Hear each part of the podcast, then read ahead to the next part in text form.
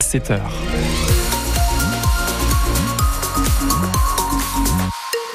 Et si vous ouvrez les yeux puis les volets et que vous regardez vers le ciel, peut-être que vous verrez quelques étoiles encore, mais ça ne va pas durer. Ce sont les nuages qui vont nous accompagner aujourd'hui sur l'ensemble du département, avec des températures quand même assez douces. Comptez 7 degrés en moyenne ce matin. Météo complète après votre journal, Renaud Candelier.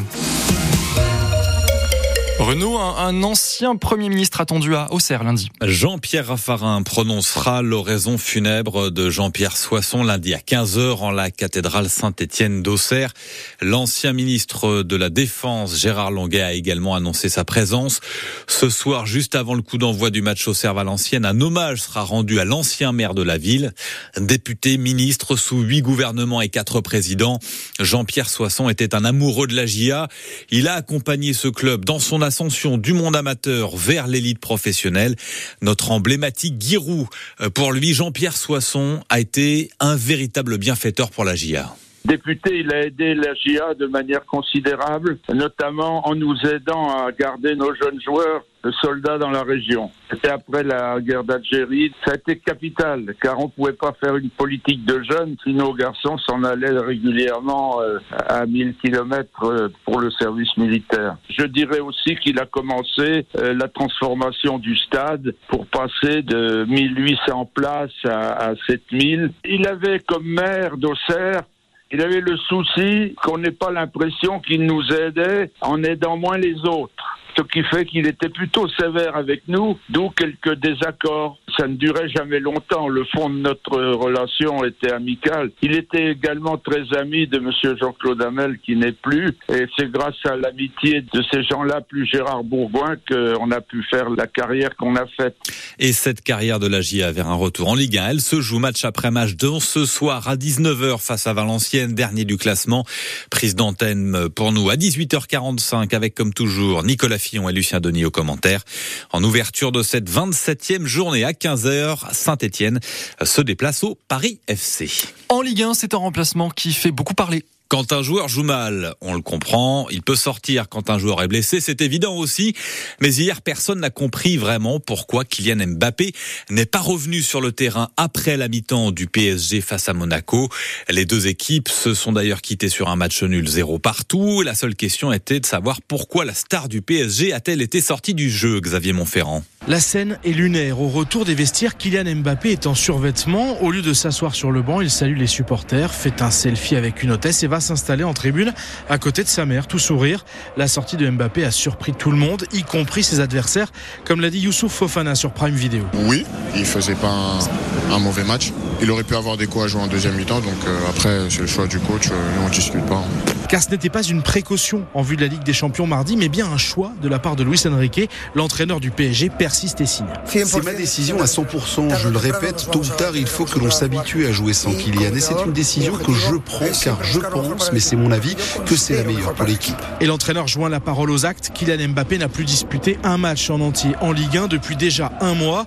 Mais l'entourage du joueur veut calmer le jeu et nous assure qu'il n'y a aucune polémique. Elle veut provoquer la polémique. C'est la sénatrice iconaise Dominique Verrien. Elle demande que le président du Centre national du cinéma soit démis de ses fonctions en cause le fait que son filleul l'accuse d'agression sexuelle. Dominique Boutonnat, placé sous contrôle judiciaire depuis février 2021, a été reconduit à la tête de l'institution en 2022.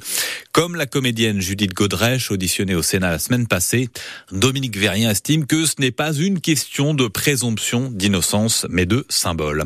Lui est un contre-symbole de la majorité au Parlement. C'est Jean-Baptiste Lemoine, l'autre sénateur de Lyon. Il est le seul parlementaire de la majorité à avoir voté contre l'inscription du droit à l'IVG dans la Constitution. L'environnement, loin d'être une priorité dans la campagne des européennes. Les Verts ne sont même pas crédités de 10% des voix dans les sondages alors qu'ils avaient réalisé euh, plutôt un bon score il y a 5 ans. Dans Lyon, ce sont les écologistes qui sont le premier à partir en campagne.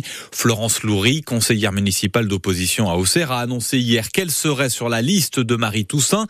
Selon elle, les Verts sont les seuls à avoir une vision globale au niveau européen pour lutter contre le réchauffement climatique. Ça sera notre mission en fait hein, pendant cette campagne de clarifier peut-être les choses, d'expliquer en fait euh, qu'il est très important de s'attaquer en fait aux, aux, sources du problème, de lutter contre le réchauffement climatique, euh, de lutter contre les pollutions diverses en fait, hein, pollution de l'eau, de l'air, et que que les propositions que font les écologistes vont dans ce sens, euh, modifier nos façons de, de, consommer, de nous déplacer, de nous loger, mais pas laisser la responsabilité euh, à chaque citoyen, mais, mais voilà, euh, aider, isoler les bâtiments, proposer des transports Et là, il y a des fonds européens pour ça. Et il faut absolument que voilà que ce soit hum, entendu par les, les citoyens. Et si vous n'avez pas encore noté la date, les élections européennes auront lieu le 9 juin prochain. De la drogue interceptée pour une valeur de 900 000 euros. Voilà ce que révèle le parquet de Montargis hier dans un communiqué. 116 kilos de résine de cannabis découvert dans un go-fast qui partait de Biarritz à destination du Loiret. C'est une équipe de trois femmes qui a été mise en cause. Des iconais pour représenter la Bourgogne à la meilleure boulangerie de France sur M6. Laurence Laurent et Léo Bisson à Chevannes iront en finale au mois de mai. Ils se sont démarqués face à huit autres artisans de la région. Si vous allez faire vos courses aujourd'hui, vous tomberez certainement sur les bénévoles des Restos du Cœur. C'est le week-end de la grande collecte nationale, celle qui assure euh, une grande partie des stocks de l'association fondée par Coluche. Si vous avez, vous allez au magasin euh, Auchan d'Avalon, vous tomberez peut-être aussi sur une autre collecte, celle de l'association Des Cœurs Quatre Pattes qui récolte des produits au profit des animaux pour la SPA d'Auxerre. En sport, une sénonaise aux mondiaux d'athlétisme. Les mondiaux en salle, ça se passe à Glasgow en Écosse et Orlan Ollière est en lice sur 60 mètres. À 32 ans, la licenciée au CA Montreuil en région parisienne est championne de France élite en titre de sa discipline. Et puis le 44e rallye régional du pays avalonnais signe le retour de l'épreuve en centre-ville d'Avalon. Départ à 9h ce matin du du cimetière.